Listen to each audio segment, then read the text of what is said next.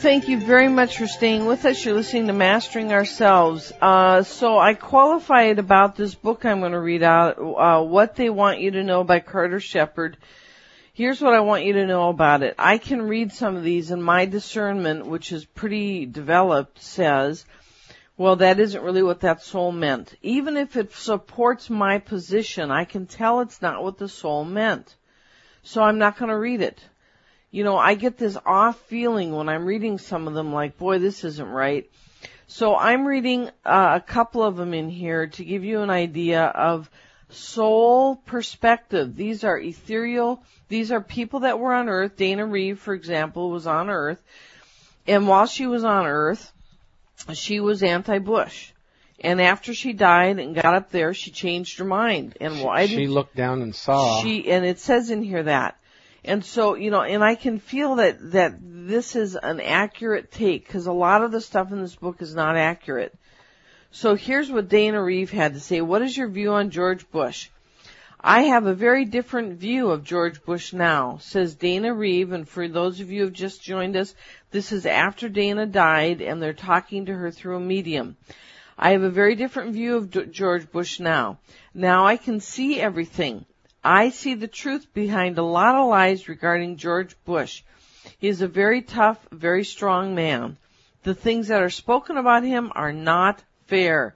His heart is in his work. May I remind you folks, Keith has said this, God, a hundred times on air. George Bush's heart is in the right place. And people don't seem to care. They go back to we're at war, we don't like war. You know, our country is a selfish bunch of people we have a destiny to bring, help bring democracy to the world and all we want is our lazy, comfortable lives.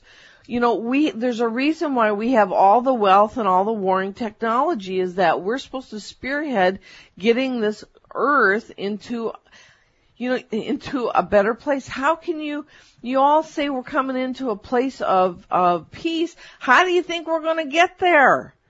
We're not going to get there sitting in our comfortable little chairs. It's not going to happen. You're not going to be able to go over and talk to people whose whole bottom line intent, they were raised this way, they thrive on it, it's their religion, and smooth talk them into peace. That's a joke.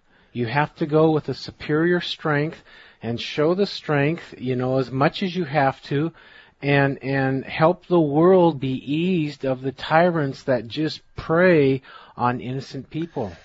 You know, those of you who've listened to our show often enough have heard enough of the guests that we bring in, uh, uh, Walid Shoebat, Stephen Hughes, both of them have said over and over again, you cannot negotiate with these Islam terrorists. You cannot. They will not negotiate. They'll tell you whatever you want to your face and they're going to do whatever they want to do behind your face. There is no negotiation. So for all of us out there that just want life to be sweet and happy, it isn't going to happen. Let me go on and, with. And blame somebody for the problems. We got to fix this. So Carter goes on to ask Dana Bush, who again, for those just joining Dana, us. Dana Reeve. Thank you. Dana Reeve, who, um, is dead, and this is her soul speaking. Do you believe the Democrats would have done a better job fighting the war on terror? You can tell that Mr. Carter is a true and blue Democrat and he just thinks Bush has not done the job.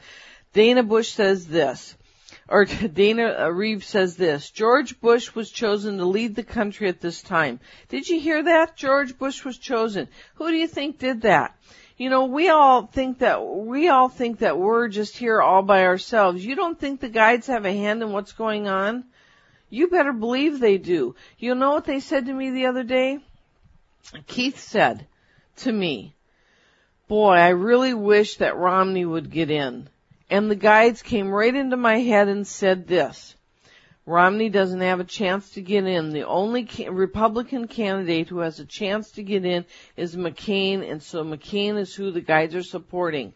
He's the only one that can maybe sway enough independents and enough Democrats who don't like Obama to maybe get in, and they want McCain in.